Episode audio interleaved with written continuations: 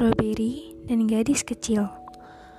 Judul yang sangat sederhana, namun akan menjadi berbeda saat kalian mendengar kisahnya.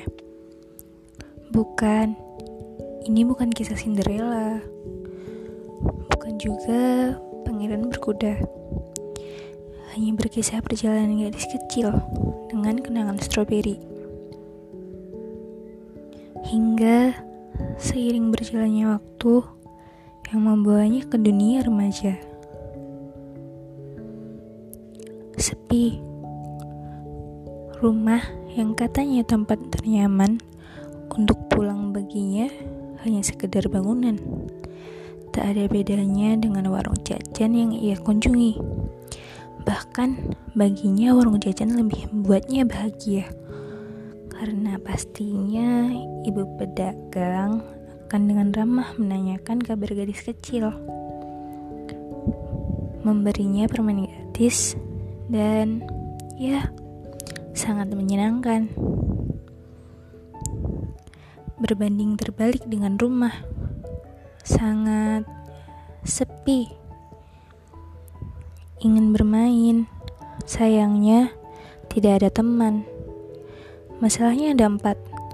Pertama, gadis kecil selalu dibandingkan dengan manusia yang lebih dewasa darinya. Jadi, wajar jika pemikirannya lebih dewasa. Sulit untuk teman kecilnya menerima hal tersebut. Kedua, jika orang berkecukupan biasanya memiliki banyak teman, jujur ini terbalik dengan realitanya. Gadis kecil selalu disingkirkan dari pergaulan dengan alasan tak masuk akal karena harta keluarganya yang berkecukupan.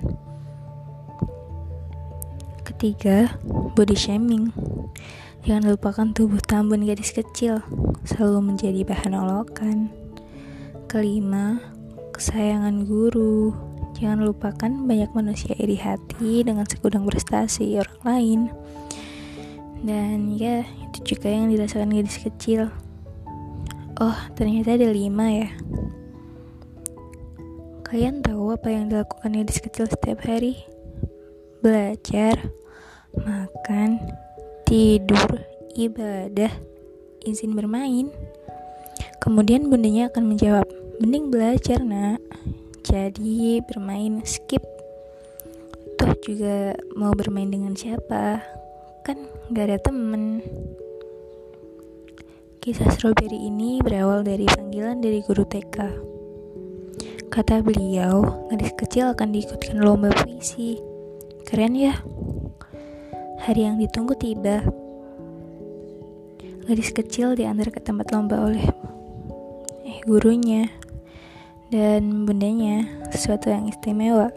Mengingat bundanya orang yang terlalu sibuk sialnya kenapa dia harus gugup bahkan mengucap kata saja tak mampu padahal sebelumnya ia hafal betul setiap bait puisinya pulang gadis kecil melihat penjual stroberi dia ingin sangat ingin pun mau strawberry. Tahu apa yang dikatakan bundanya? Gak boleh. Kamu seharusnya bisa baca puisinya di depan. Kenapa diam aja? Lihat, tunjuk ibunya ke arah gadis yang sedang mengikuti lomba mewarnai. Temen kamu aja bisa mewarnai bagus. Kenapa kamu baca puisi aja nggak mau? Jujur, bukan tidak mau. Gadis kecil hanya gugup sekarang dia sangat ingat strawberry. Dompet bundanya juga tebal, cukup untuk membeli semua dengan penjual. Bahkan sisa banyak. Satu kotak saja untuknya cukup. Tidak perlu satu keranjang. Kenapa tidak boleh? Entah kenapa rasanya dadanya sakit dan sialnya sakit itu masih ada hingga dirinya menginjak remaja. Dianugerahi daya ingat kuat, terkadang memang ada sisi menyebalkannya. Salah satunya, ingatan buruk juga akan membekas di memori. Sekeras apa pun gadis kecil mencoba, pada akhirnya ketika sedih semua ingatan buruk terputar kembali. Sialan memang. Sedikit potongan masa kecil mengubah hidupnya. Mungkin pada waktu berjalanan banyak kisah tak seindah film Shinchan, Doraemon, ataupun princess yang ia tonton. Namun, lewat hal itu, gadis kecil belajar bahwa semua hal akan indah pada waktunya. Hanya butuh kesabaran. Dia menyimpan dendam, hanya saja dendamnya ia balaskan kelak. Ketika ia menjadi orang tua, gadis kecil ingin menjadi yang lebih baik.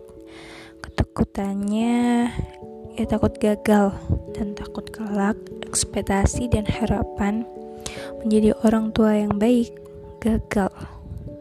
Jadi, pada intinya, semua hal butuh proses.